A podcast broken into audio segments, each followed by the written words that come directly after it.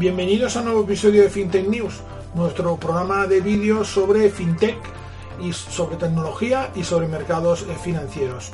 Hoy, como siempre, vamos a tener el programa estructurado en, tres secciones. En la primera de ellas eh, vamos a ver pues un análisis técnico de lo que eh, se ha producido esta semana en el mercado en el Bitcoin dólar, cómo ha evolucionado, si ha roto o ha intentado romper esa zona de mínimos, etcétera, etcétera. Y vamos a hacer una valoración tanto a medio como a largo plazo. Luego hablaremos de, un tema relacionado con la tecnología con la tecnología blockchain. Hoy vamos a dar cuatro pinceladas sobre qué es el blockchain eh, y en qué consiste, básicamente, para tengamos una, una, idea de la tecnología que está eh, pues soportando, por ejemplo, el Bitcoin. Y finalmente vamos a cerrar con nuestro tema de la semana. Y en este caso, en el tema de la semana, vamos a hablar de ese debate que se ha producido durante los últimos días de si el Bitcoin es una burbuja o no es una burbuja. Eh, vamos a dar nuestra opinión y vamos a pues, poner datos encima de la mesa para que vosotros eh, podáis valorar. O sea que, eh, sin ya demorar más, empezamos.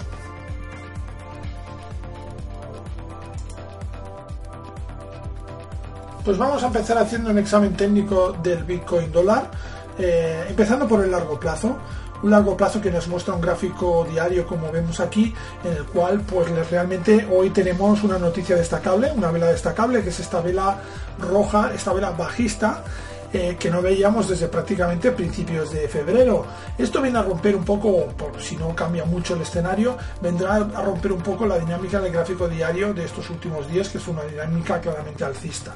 Esto nos había llevado desde niveles de eh, 5.700 y algo dólares, nos ha llevado prácticamente a eh, niveles de 12.000. Eh, Ese ha sido el máximo que ha, eh, alcanzado la cotización del Bitcoin dólar y ahora mismo pues estamos en un nivel de 10.490.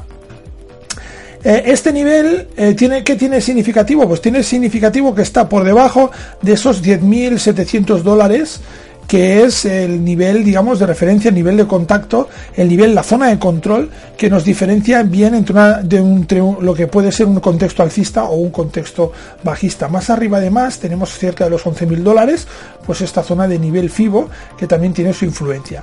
Por lo tanto, esta vela de hoy nos estaría dejando por debajo de esta zona de control y devolvería el contexto bajista eh, bueno, lo posicionaría como el que tiene más fuerza, ¿no? Delante de los alcistas, es decir, volveríamos a una dinámica, eh, pues claramente eh, bajista. En este sentido, si hacemos un acercamiento al corto plazo, podemos ver como claramente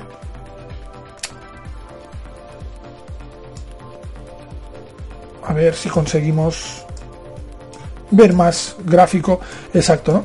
Como claramente pues hemos tenido un impulso alcista y lo que sí que podemos ver y podemos destacar, si nos vamos para atrás, muy claramente es la preponderancia, la importancia de este nivel de los 10.732. Este 10.732 que veis aquí es este nivel de aquí. Vamos a ver si lo conseguimos ver. 10.712, ¿eh? ver aquí la EMA de 50. 10.712 aproximadamente, se ha movido un poco, pero serían los 10.732 vemos la importancia de este nivel. ¿eh? Vemos como repetidamente pues se negocia en este nivel cuando llega a estas zonas y es como un imán, no, no, no le es fácil despegarse de, eh, de, esta zona, de este nivel de precio y es por eso, por el gran atractivo que tiene, eh, por lo que nosotros siempre lo señalamos y los marcamos como puntos clave en nuestra operativa. Solo un impulso bastante potente le permite realmente romper este magnetismo y alejarse de una forma más o menos clara. Pero ves como aquí además se ha producido un rechazo importante que debemos tener en cuenta, porque esto nos marcaría un máximo interesante en los 11.762 dólares. Después de este rechazo vemos como eh, efectúa un pullback, un testeo de esta zona de soporte. En un primer momento se mantiene por encima, pero luego ya se desploma y en las últimas horas pues ha perforado ya con una ligera claridad este eh, soporte de largo plazo. Ahora mismo el contexto pues sería un contexto bajista en este momento, aunque parece que puede haber cierta reacción, pero uno de los datos que debemos tener en cuenta es ver cómo, por ejemplo, pues estamos muy alejados de las medias, eso quiere decir que la intensidad en el, en el movimiento es muy fuerte y que hay una cierta solvencia de este, de este contexto de este movimiento bajista. No hay dudas alrededor del movimiento bajista. Por lo tanto, en este momento son los bajistas en el corto plazo los que están mandando en el Bitcoin. Y acordaros de que si no cerramos o no conseguimos consolidar niveles superiores a estos 10.700 y de forma ideal por encima de los 11.000, que sería esta horquilla de 200 dólares que os hablábamos aquí, de separación entre esta media y este nivel FIBO, pues si no logramos cerrar por encima, los alcistas tendrán muchas dificultades para mantener el precio y veremos seguramente pues nuevos eh, descensos. Nada más desde el punto de vista técnico, ahora seguimos con el programa y seguimos hablando de blockchain y de Bitcoin. Bueno, pues esta semana toca eh, FinTech News y por tanto vamos a empezar con el contenido del, del programa de hoy. Vamos a primero nivelar un poco el volumen para mejorar, intentar mejorar un poco la calidad del sonido. Vale, muy bien, perfecto. Pues bueno, como cada 15 días, pues intentamos acercarnos un poco más a este fenómeno de las de las fintech que tanto está revolucionando pues eh, los mercados financieros y nuestra vida en general porque va, va, va a haber cambios importantes y para ello pues como siempre, después de ver el comentario técnico sobre el Bitcoin dólar, vamos a profundizar un poco en eh, un, aspecto de la tecnología blockchain, que es la que soporta Bitcoin, y luego pues vamos a hablar de un tema de la semana, en este caso un interesante tema y os recomiendo que no os lo perdáis, sobre Bitcoin, burbuja sí o burbuja no. Vamos a empezar pues primero por el tema de blockchain, el tema que nos eh, ocupa.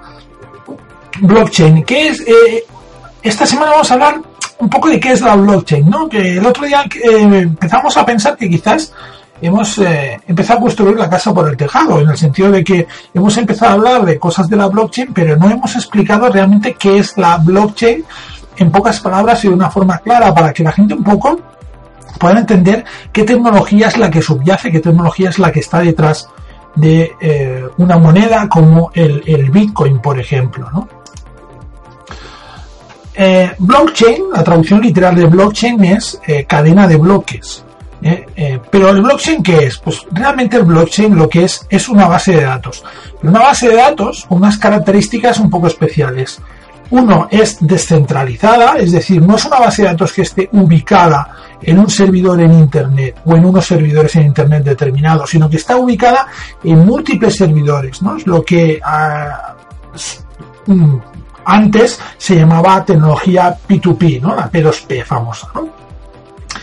Eh, aparte esa base de datos está encriptada, tiene un algoritmo de encriptación de los más fuertes que, digamos, bueno, podríamos decirlo así, se conocen hasta este momento. Es un algoritmo que lo que puede es garantizar y dar fe que los datos que están introducidos en esa blockchain son reales y no han sido alterados. Por tanto, eh, da esa eh, fiabilidad. Em, cadena de bloques hemos dicho, por lo tanto son diferentes bloques que se van encadenando uno detrás de otro. Hay un orden de esos bloques y se van encadenando. Pero ¿qué es cada uno de esos bloques? ¿Qué es un bloque? Pues el bloque eh, para definirlo de una forma clara, es la unidad de información que se puede cargar en esa base de datos. Es decir, nosotros cuando realizamos una transacción en, Bitcoin, eh, no cargamos solo esa transacción en la base de datos, sino que tenemos que juntarla con otras transacciones y en el momento en que se pueda eh, conformar un bloque de información es cuando esa transacción nuestra se va a cargar en la blockchain y va a estar visible para el resto de la red. De aquí, de ahí el motivo por el cual cuando nosotros hacemos una transacción en Bitcoin, tiene que pasar un tiempo hasta que esa transacción se confirme. Esa confirmación es el tiempo que pasa desde que nosotros hacemos esa transacción hasta que se genera ese bloque donde va nuestra transacción incluida y sube a la, a la red, sube a la, a la blockchain. ¿El blockchain es igual a Bitcoin? No, esa es la principal confusión que creo que se está produciendo en estos momentos. Blockchain y Bitcoin son cosas distintas. Bitcoin es una moneda, una criptomoneda Es decir, ¿qué quiere decir criptomoneda? El concepto de criptomoneda o criptodivisa, eh, hablando de Bitcoin dólar, por ejemplo. El Bitcoin es una aplicación posible de la blockchain, es decir, el soporte tecnológico sobre el cual se sustenta Bitcoin es blockchain, pero no es lo mismo. Bitcoin es una criptomoneda, es decir, un activo de intercambio de valor entre personas o entre instituciones, y en cambio blockchain es una tecnología, una cadena de datos, eh, la cadena de bloques, perdón, que es la que permite hacer esto y encriptar eh, convenientemente la información. Aclarar estos dos conceptos es básico, porque realmente creo que es una confusión que, se produce muy a menudo entre personas que igual no están introducidas en este tema y que, que realmente hace que no, no, no, no, se entienda realmente la dimensión de todo lo que estamos viviendo y realmente el impacto o cómo un poco el funcionamiento de esta tecnología. Por lo tanto, eh, blockchain, la tecnología de encriptación y de distribución de la información, ¿eh? Y Bitcoin es una de las aplicaciones de esa blockchain. Es decir, Bitcoin es una base de datos blockchain, ¿vale? Que está diseñada para almacenar transacciones económicas de lo que es la moneda Bitcoin, ¿vale? Simplemente Bitcoin, Ethereum, cualquier criptodivisa ¿eh? que queramos con la que con la que nosotros queramos eh, trabajar. Em, lo dicho, ¿no? Eh, no es más que una aplicación. Lo que sí que debemos tener claro es que Bitcoin es un sistema de intercambio y transmisión de valor. ¿vale? Es una moneda, al final una moneda es un sistema de intercambio y transmisión de valor. Simplemente, eh, las, todo lo que es referente a la tecnología, eh, cuando pasemos a hablar de tecnología de encriptación, de distribución de base de datos, estamos hablando de blockchain, no de Bitcoin. Y ya un pequeño apunte, y es que al final la blockchain eh, no se circunscribe solo a las criptodivisas, no a las criptomonedas. La blockchain es una base de datos y como base de datos es capaz de almacenar todo tipo de información de forma segura y descentralizada. Y cuando digo todo tipo de información, es todo tipo de información, no solo información en texto. Puede almacenar imágenes, puede almacenar documentos, etcétera, etcétera. Y la evolución tecnológica seguramente hará que esto pues mejore. Por lo tanto, las aplicaciones de la blockchain el potencial del blockchain va mucho más allá de lo que significa eh, Bitcoin. Em, si hablamos en concreto de la blockchain en, la, en, una, hablando ya refiriéndonos al Bitcoin, eh, al final Bitcoin lo que es es una, lo que se llama una contabilidad distribuida, es decir, un sistema de contabilidad distribuida que almacena las transacciones en los múltiples nodos de la blockchain de forma segura, de la red de forma segura. En un sistema centralizado, nosotros tenemos una entidad, normalmente es un banco, un sistema de pago que centraliza todos esos movimientos, ¿no? todos estos están centralizados. En cambio, en una red descentralizada, todos los movimientos están en todas partes. Por lo tanto, es un sistema contable, de contabilidad, que almacena transacciones, ¿vale? Con un emisor y con un receptor, pero eh, de forma distribuida, no centralizado, sino distribuido en infinitos nodos, digámoslo así. La función de esos nodos, la función de esos eh, puntos donde se replica toda la base de datos, es dar veracidad a la información y a la vez servir de respaldo, es decir, esa información tiene multitud de copias, ¿vale? Eh, son esas dos funciones principalmente las que tienen los nodos de Bitcoin. Y sobre todo, sobre todo, las técnicas criptográficas están destinadas a prevenir el llamado doble uso. ¿Qué es el doble uso? Pues bueno, uno, de los problemas principales a la hora de plantearse utilizar una eh, divisa, una moneda como medio de intercambio de valor, que al final es solo un apunte electrónico, es evitar el doble uso. Es decir, que yo tenga Mm, dos bitcoins en mi cuenta, haga un gasto y ese mismo bitcoin que tenía lo vuelva a gastar en otro sitio, porque, eh, digamos, no conste en ningún sitio que yo ya me lo he gastado inicialmente. No sé si eh, la explicación es suficientemente clara. ¿eh? Ese doble uso, ¿no? que no se puede no se puede producir con un billete porque el billete lo das a la otra persona y ese billete ya no lo vuelves a tener tú En cambio, claro, en un sistema electrónico, pues tú podrías eh, utilizar varias veces ese, ese, ese Bitcoin y eso lo que haría es restarle valor, ¿no? ¿no? ¿no? tendría un valor fijo, porque al final si todo el mundo pudiera usar los Bitcoins las veces que quisiera, no tendrían valor, ¿vale?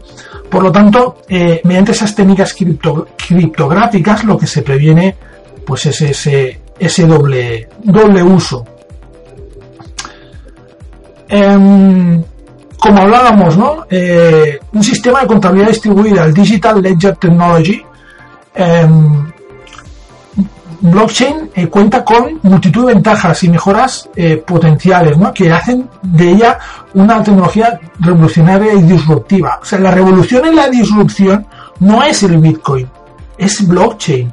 Blockchain es la revolución y la disrupción porque será capaz de romper paradigmas, dogmas y metodologías en todo el sector financiero y más allá del sector financiero. ¿no? Entre diferentes cualidades, pues podemos ver que es programable mediante la adición de lo que llamamos smart contracts, ya veremos lo que son los smart contracts, distribuida, como hemos dicho, es anónima, pseudonónima o anónima, pero la entidad puede estar protegida, tenemos en todo momento una referencia del momento temporal donde se producen esas transferencias, es decir, normalmente acostumbramos a decir que la contabilidad tradicional es una contabilidad de dos patas. Eh, tú cuando ves un libro contable, eh, estás viendo dos caras del mismo movimiento, el debe y el haber, ¿no? El punto de origen y el punto de destino. Eh, en la blockchain no tenemos dos patas, tenemos tres. Tenemos el punto de origen, el punto de destino y tenemos el momento en que se ha producido esa transacción y eso queda inalterable ya. Es decir, podemos dar fiabilidad, dar fe en el momento justo en que esa transacción se ha producido. Actualmente, como hay muchas transacciones electrónicas, también podría darse, pero no hay una contabilidad que dé fe de eso. En cambio, en la blockchain está implícito ya eh, es, ese almacenamiento de ese dato dentro de la propia eh, contabilidad. Eh, es unánime, es decir, se deciden las cosas por consenso, por unanimidad. Todos los participantes de la red son los que tienen que estar de acuerdo en validar ese bloque de blockchain, por lo tanto dar veracidad a los movimientos que contiene ese bloque de, blockchain. Es inmutable, eh, una vez grabado, eso no se puede destruir ni modificar, porque está distribuido en toda la red. Es seguro gracias a la encriptación y como decíamos, pues es eh, programable. Estas son las principales ventajas de la tecnología blockchain y que lo hacen una tecnología de verdad, con un potencial, eh, si empezáis a imaginar todo lo que podría hacerse, es decir, todo lo que sea dar fe de un hecho y que tenga que ser constatable en, que, que, consista en una transacción de cualquier activo, de cualquier tipo, económica o no, de un bien, de una propiedad económica o de otro tipo, una transacción de información, una facilitación, una, comunicación de una cierta información de forma oficial y hay que dar fe no solo de esa transacción, no solo de que se ha efectuado, sino del momento justo que se ha efectuado, para todo esto la blockchain puede ser una gran herramienta y puede eliminar muchos ahora, eh, pues eh, muchas burocracias y muchos requisitos que ahora mismo se están dando y que podrían pasar a ser obsoletos con una tecnología como la tecnología eh, blockchain. Y cerramos este capítulo hemos un poco visto de, qué hablamos cuando hablamos de tecnología blockchain y vamos a ir al tema de la semana. Eh, Bitcoin, burbuja sí y, o burbuja no.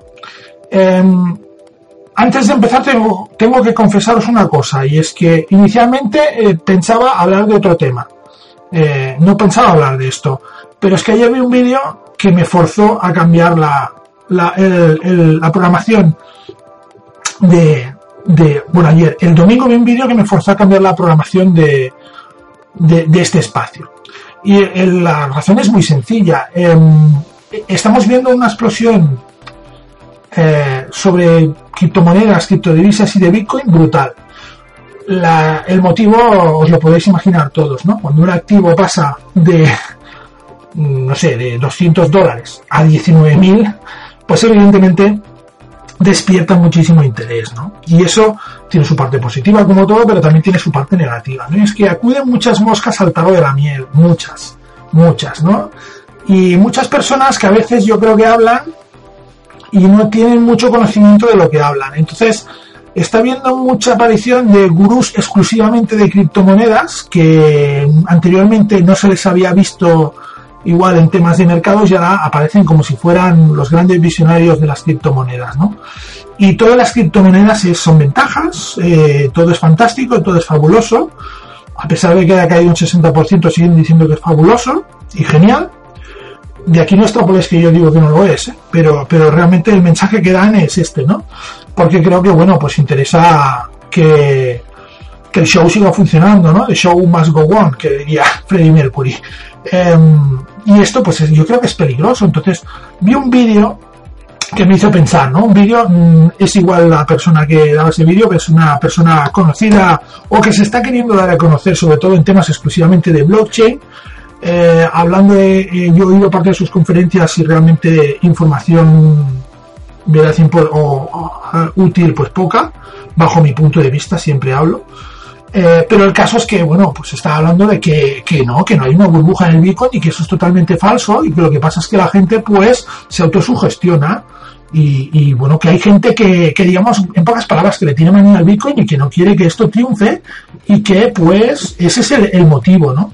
Pero que no hay burbuja. Entonces, pues bueno, yo creo que llegados a este punto y intentando ser totalmente objetivos, intentando reflexionar sobre eh, el Bitcoin como un activo cualquier, como un activo cualquiera de los mercados financieros y intentando aplicarle las reglas y los razonamientos que podemos utilizar en el resto de mercados, pues vamos a ver un poco si realmente podemos acabar definiendo esto como una burbuja o no, o no como una burbuja, ¿vale? Primero de todo, pues vamos a intentar definir lo que es una burbuja especulativa, porque estamos hablando, o hay gente que habla de burbujas, pero realmente no sé si sabe lo que es una burbuja. Luego veremos a ver si este modelo es aplicable o no. Eh, si buscamos una definición, la definición, una definición que podía ser aceptada mayoritariamente, es que es una subida normal, incontrolada y prolongada del precio de un activo o producto, de forma que dicho precio se aleja cada vez más del valor real o intrínseco del producto. Creo que aquí lo importante es la parte última de la definición. Dicho precio se aleja cada vez más del valor real o intrínseco del producto. Eh, evidentemente tenemos eh, diferentes, diferentes fases en, esta, en este desarrollo de la burbuja. Y esto precisamente es lo que hace que muchas veces sea complejo identificar estas burbujas. Pero mm, la experiencia de un trader tiene que hacerle ver que está delante de una burbuja, porque hay señales inequívocas, inequívocas que te dicen si, es, si el activo en el que tú estás operando está viviendo o no una burbuja. Y aquí vamos a entrar un poco en la eh, definición y cómo se utiliza el lenguaje, porque creo que es algo fundamental. Eh, además, creo que eh, es algo que he encontrado interesante. Por eso he querido juntar estas en este programa estos dos estos dos eh, puntos ¿no? en, el, en, el, en, el sumario, qué es la blockchain y luego hablaros de si el Bitcoin es una burbuja. Porque al final debemos distinguir una vez más lo que os decía antes entre lo que es blockchain y lo que es Bitcoin. Y eh, cuando oyes tú frases típicas de el Bitcoin es una burbuja, a ver, ningún activo por definición es una burbuja en sí mismo. Es decir, em, el precio del Bitcoin puede estar desarrollando una burbuja especulativa, pero esto no afecta al Bitcoin como, como activo, ¿vale? El Bitcoin como activo pues tendrá el precio que tendrá, pero no es una burbuja. Sí que es verdad que hablar en este lenguaje de esta manera indica un cierto desprecio hacia el activo, cosa que es totalmente fuera de lugar y no tiene razón de ser, porque al final yo como trader opero en principio con cualquier activo, me da igual el activo que sea, siempre que sea un activo que tenga ciertas garantías y en el que yo vea eh, posibilidades estadísticamente significativas de sacar un beneficio, punto. Y me da igual el activo que sea. O sea, el, Bitcoin en sí no es una burbuja, deja de serlo.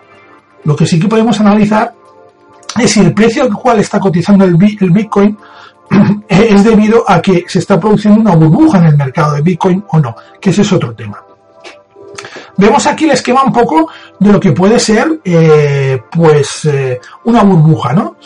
Aquí hablamos de dinero inteligente, vemos cómo hay una fase oculta. Aquí el dinero inteligente es cuando entra, antes de que se produzca la gran explosión, ¿vale? Y es el que hace luego el gran beneficio. Se produce el punto de despegue, eh, el punto de salida, eh, y aquí se produce la fase que llamamos de sustitución, ¿vale? Que lo, lo, que produce es un incremento del valor. Hay un primer fallo, un primer falso, una primera trampa, aquí entran inversores institucionales y aquí se produce lo que hablábamos, ¿no? Este despegue, ¿no? Eh, se produce el despegue, hay una serie de compras especulativas y entramos en la siguiente fase, que es la fase de lo que llaman la fase de exuberancia, de entusiasmo, de locura, que hace que el, activo se dispare de una forma, perdón, pues totalmente exponencial. Totalmente exponencial. Y llegamos a marcar pues un máximo, ¿no? Y ese máximo define el inicio de lo que llamaríamos una etapa, la etapa crítica, ¿no? Una etapa definida principalmente por dos conceptos, por eh, perdón, eh, hablando de, la exuberancia, si tuviéramos que definir este periodo de exuberancia, hablaríamos con, yo creo que lo definiría muy bien con una frase, es tonto el último. Es decir, aquí todo el mundo compra, ¿no? Y todo el mundo compra. Parece que si no compras, pues tú eres el tonto, ¿no? Entonces, por tanto, venga, venga, todo el mundo compra. Eh, llegamos a marcar un máximo, este máximo define el inicio de la siguiente etapa, que es la etapa crítica, definida por dos factores principales. El primero es una escasez, de compradores. Empieza a haber escasez de compradores. Ya no hay tanta demanda, la demanda se frena, incluso llega a desaparecer en ciertos momentos. Y aparecen las primeras ventas. Seguramente esas primeras ventas que se producen son de gente que ha comprado aquí. Que cuando ven que esto empieza a fallar, con el beneficio astronómico que tienen, deciden ya retirarse. Esos son los más inteligentes, ¿no? Pero bueno, es una falsa señal, se vuelve a la normalidad, entre comillas, y volvemos a ver las alzas, ¿no?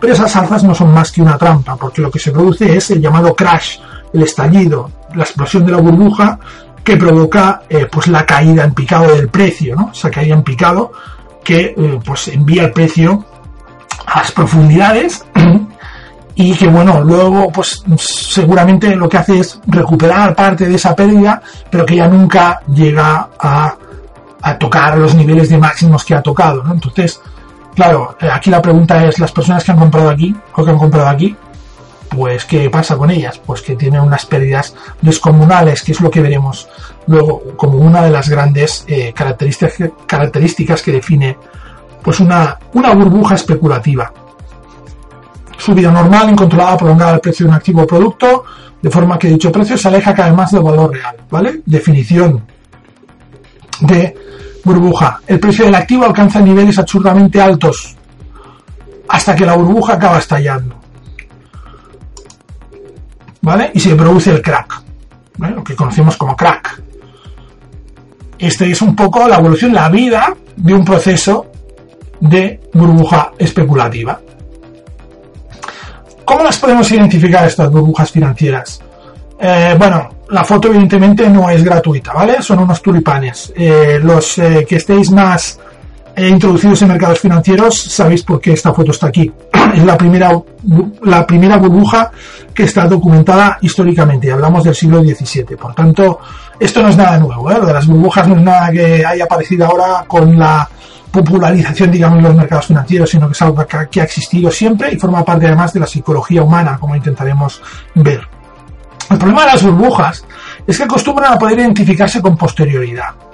Eh, no, no, no son tan fáciles de identificar a priori, a no ser que ya seas una persona o un profesional del sector, una persona muy introducida el sector. Entonces sí que puedes verlas. Pero entonces es cuando te hace más rabia cuando ves gente que quiere negar lo innegable, ¿no? Y que, vamos, que son cosas que se caen por su propio peso y muchas veces en función de sus propios intereses, evidentemente. Siempre el final es el mismo, un proceso de ventas masivo y descontrolado. Ese es siempre el abrupto final. El crash final acostumbra a ser un proceso intensivo de destrucción de riqueza, es decir, en ese proceso de ventas masivo y descontrolado hay mucha gente que pierde hasta la camisa, hasta la camisa. La conclusión es fácil si nosotros esperamos a definir que un proceso ha sido una burbuja o a, actuar como si estuviéramos dentro de una burbuja a ver ese proceso de ventas, llegaremos tarde. Llegaremos tarde y habremos perdido gran parte de nuestro capital. Por lo tanto, de una forma u otra, debemos anticiparnos a esto. ¿Mm? No podemos esperar a llegar a esta quinta o sexta fase para identificar que estamos en una burbuja. ¿Cuál es el origen de las burbujas? Pues yo diría que estos tres conceptos definen muy bien el origen de las burbujas. Primero, un afán de especulación, ¿no? Como vemos a este señor aquí. Pero vamos, eh, los tres conceptos más claros son estos, ¿no? Primero, la teoría del más tonto, es decir, aquí pues el más tonto hace relojes, ¿no? El más tonto tal, eh, todo el mundo debe comprar, eh, siempre vas a encontrar a alguien que te lo compre, ¿no? Que sea más tonto que tú y te lo compre a un precio más caro, Bueno, pues mm, esta teoría funciona para todo el mundo menos para el último, ¿no? Porque siempre hay un último tonto que no encuentra a nadie que le compre lo que ha, lo que ha adquirido. ¿no? Y ese es el que palma más. Pero al final todos acaban siendo un poco tontos en parte, porque gran parte de todos esos que han ido comprando, gran parte de los que hemos visto que se han ido subiendo al carro, acabarán perdiendo dinero, no solo el de arriba de todo, ¿eh? Gran parte, y esa es una de las características de las burbujas. Cuando alguien está metido en una burbuja, lo que os contaba, ¿no? O cuando una burbuja se está produciendo, siempre hay gente que te dice esa mítica frase en los mercados que es esta vez es diferente. Esta vez no puedes basarte en, en la historia, en lo que se ha producido, en... No, no, esta vez es diferente. Pues no. Los mercados repiten pautas una y otra vez y esta no es diferente de las demás, ¿vale? Y luego, pues se aprovecha de, del afán de, de que mucha gente se sube a un carro que no entiende ni comprende, pero que interpreta que puede darle unas ganancias rápidas, ¿no? La burbuja se, se caracteriza por ese aumento exponencial del precio y por lo tanto la gente se ve atraída por ese aumento y cuando ve que el precio sube tanto, cree que el precio va a seguir subiendo eternamente y por tanto se sube a ese, a ese carro. Burbujas a lo largo de la historia, es lo que hablábamos. Eh, esto em, es así ahora o no, no, no es así de ahora. Es decir, esto es como esto, un hámster dando, dando vueltas en su jaula a una rueda de estas que tienen, ¿no? Es, la historia se repite, es decir, em, desde la tulipomanía, perdón, de ahí que hemos visto los tulipanes del siglo XVII, hasta la burbuja de los mares del sur en la Inglaterra del siglo XVIII, con un crack impresionante en el año 1720, hasta el crack de 1929, hasta la crisis financiera inmobiliaria de Japón, la crisis de los tigres asiáticos, la burbuja.com, o la burbuja de la subprime y todos los productos eh, de estos tóxicos del 2008. Es decir, todo esto al final han sido burbujas, ¿no? Han sido procesos donde un activo o ciertos activos han empezado a valer, em, han tenido precios desorbitados y que no tenían detrás un valor intrínseco, un aumento de valor intrínseco del producto que se está cotizando y que al final han, han tenido caídas abruptas arruinando a mucha gente. Este es un poco el denominador eh, común. Bueno, Bitcoin podría ser una burbuja. Hombre, pues no sé. Si recordáis un poco el esquema que hemos visto al inicio, podéis ver aquí el Bitcoin diario. Se parece bastante, ¿no? Incluso podemos identificar eh, por relativamente bien las fases, ¿no? Una fase de sustitución. Aquí, incremento de valor, ¿no? Aquí más o menos oculto, incremento de valor, incremento de valor, despegue, exuberancia, ¿no?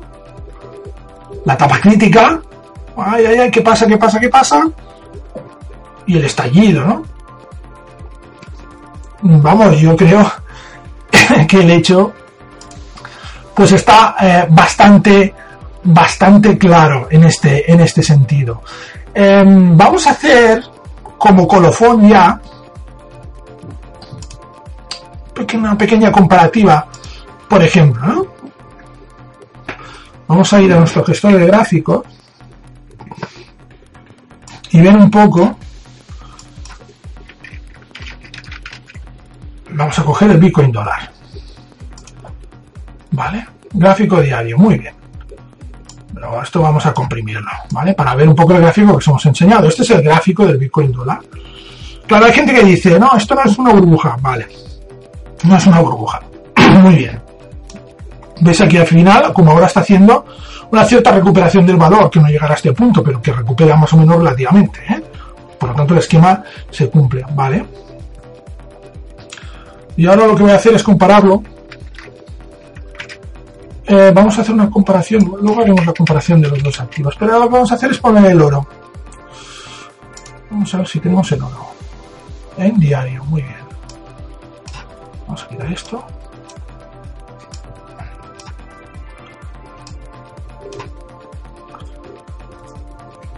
Vamos a ver. Ahí está, ¿vale? No es tan exagerado como el Bitcoin. Bueno, pues esto podéis empezar a ver periódicos de 2011, ¿eh? Burbuja del oro, burbuja del oro, burbuja del oro, todo el mundo hablando de la burbuja del oro esto se identifica como una burbuja. ¿Por qué? Porque el oro pasó a valer 2.000 dólares. Y de los 2.000, pues volvió, a caer a 2.000. Perdió un 50%. Y se habló perfectamente de una burbuja. Bueno, pues claro, es que si, esto lo comparamos con el Bitcoin, que algunos dicen que no es una burbuja, y lo ponemos así, al compararlo lo que hace es eh, sustituir los precios por el porcentaje de aumento, ¿vale? Podéis ver aquí como el Bitcoin, pues, eh, el nivel de volatilidad, el nivel de diferencia entre el máximo y mínimo no hay color, ¿no? Por lo tanto, bueno, pues que alguien me explique si, lo, si el oro llega a considerarse más o menos una burbuja y hubo un cierto consenso, eh, que alguien me diga qué es esto, si no es una burbuja. ¿Vale? Esto no quiere decir, insisto en lo que he dicho al principio, que yo crea que el Bitcoin no va a acabar funcionando, que va a desaparecer, eh, que no es un activo válido, etcétera, etcétera. No, esto no tiene nada que ver una cosa con la otra. Yo lo que digo es que evidentemente estamos ante una burbuja especulativa y por lo tanto cuando nos decidimos operar en Bitcoin hay que operar bajo esa clave, que estamos en una burbuja especulativa del Bitcoin. Y quien no diga eso está mintiendo directamente. Directamente. Y creo que los datos lo corroboran. Esa es mi visión y mi punto de vista. Pero claro, cuando te encuentras con gente que lo que decía no ha aparecido hasta ahora y ahora aparece como el gurú del, del Bitcoin y solo habla de eso, y solo en su, todo su proyecto consiste en eso, evidentemente reconocer que esto es una burbuja y cualquier indicio que esto pueda parecer un enorme bluff, pues no le interesa, no le interesa decirlo cuando creo que está confundiendo conceptos, es decir, aceptar que en el Bitcoin está viviendo una burbuja especulativa no tiene nada en contra del Bitcoin. Insisto, ¿eh? yo creo que el Bitcoin sobrevivirá y el Bitcoin lo que hará es evolucionar, adaptarse y superar esa burbuja como lo han superado el resto de activos en el que hemos visto burbujas especulativas. Pero eso no quiere decir que se dejen muertos por el camino. Y esos muertos son los que hemos visto que compraron a 19.000. Porque estos no recuperarán su capital, ¿eh? No recuperarán su capital. Es decir, creo que todo eh, debe decirse y debe decirse en su justa medida. Por lo tanto, cuidado con las personas a las que seguís y con las personas eh, que os hablan de una manera fácil, de que hay algo que es muy fácil, eh, muy sencillo y que solo se hace que ganar dinero. Porque esto realmente no es así. No es así en ningún activo, ni en Bitcoin ni en cualquier otro activo. Pero principalmente en este. Eh, cuando yo os aconsejo, cuando sigáis a personas, incluido a mí, eh, evidentemente, cuando sigáis a personas o, escuchéis a traders y tal, mirad un poco su trayectoria. Y no hablo solo de, mirar si ganan o no dinero en el mercado. ¿eh? alterar una cuenta o tener una cuenta que gana dinero es relativamente fácil. Yo te puedo enseñar una cuenta que gana dinero y tener tres que que pierdo. O sea que, perdón, está tos eso no, no, voy por ahí. Voy por aplicar un poco el sentido común, ver qué os explican, ver cómo os lo explican y ver qué visión os dan de los mercados y mm, pensar en vosotros qué visión tenéis de los mercados. Es decir, siempre aplicar sentido común. Yo, es, yo creo que es la mejor lección que se puede dar a alguien que se quiere iniciar en mercados financieros. O aplicar sentido común y ver lo que os dice la gente a la que estáis siguiendo simplemente. Y cuando veis a gente que defiende a ultranza un activo porque sí, y lo único que hace es decir que no, hay más gente, no, es que esto es mentira, no hay una especulación, no hay una tal. Y cuando ves todos estos datos, pues creo que eh, el resto de lo que te digan, pues tiene bastante poca fiabilidad. Insisto, eh, se ha producido este, esta aparición de un activo como el Bitcoin y esto ha sido pues el dorado para, para algunos, o sea, creen algunos que es el dorado. Por lo tanto, mucha vigilancia con esto. Mi conclusión, Bitcoin es claramente una burbuja especulativa cosa que no quiere decir que Bitcoin no vaya a sobrevivir esta burbuja, pero estamos bajo una burbuja especulativa y debemos invertir en Bitcoin bajo esa clave. Esa es un poco la conclusión y con la que finalizamos eh, el programa de hoy. Em, creo que hemos tocado varios temas y ha quedado un programa bastante redondo e interesante, hablando un poco de, de qué es la blockchain, de, qué, de qué tecnología subyace debajo del Bitcoin, más o menos a grandes rasgos cómo funciona, y hablando realmente de, la situación actual y de si estamos delante de una bruja especulativa en el Bitcoin y por extensión en el resto de criptos, ¿eh? porque al final esto se transmite al resto de criptomonedas. Lo vamos a dejar aquí y eh, pues os emplazamos a dentro de dos semanas en el nuevo episodio de FinTech News y mientras pues sabéis que podéis obtener información sobre eh, mercados financieros, sobre el resto de mercados, incluso sobre la evolución del Bitcoin dólar de forma diaria en nuestro podcast en iBooks de Pulso de Mercados. Ahí diariamente comentamos el resto de divisas y también siempre hacemos un pequeño apartado eh, sobre el Bitcoin. Eh, o sea que eh, nos vemos en Pulso de Mercados o en forexperiences.com o en nuestros redes sociales o canal de YouTube. Y os emplazo de nuevo pues a vernos o a escucharnos dentro de 15 días en el nuevo programa. Recordad que este programa está colgado en nuestro canal de YouTube y también tenéis la versión en audio en iTunes y en iBooks. Por tanto, un saludo y hasta la próxima.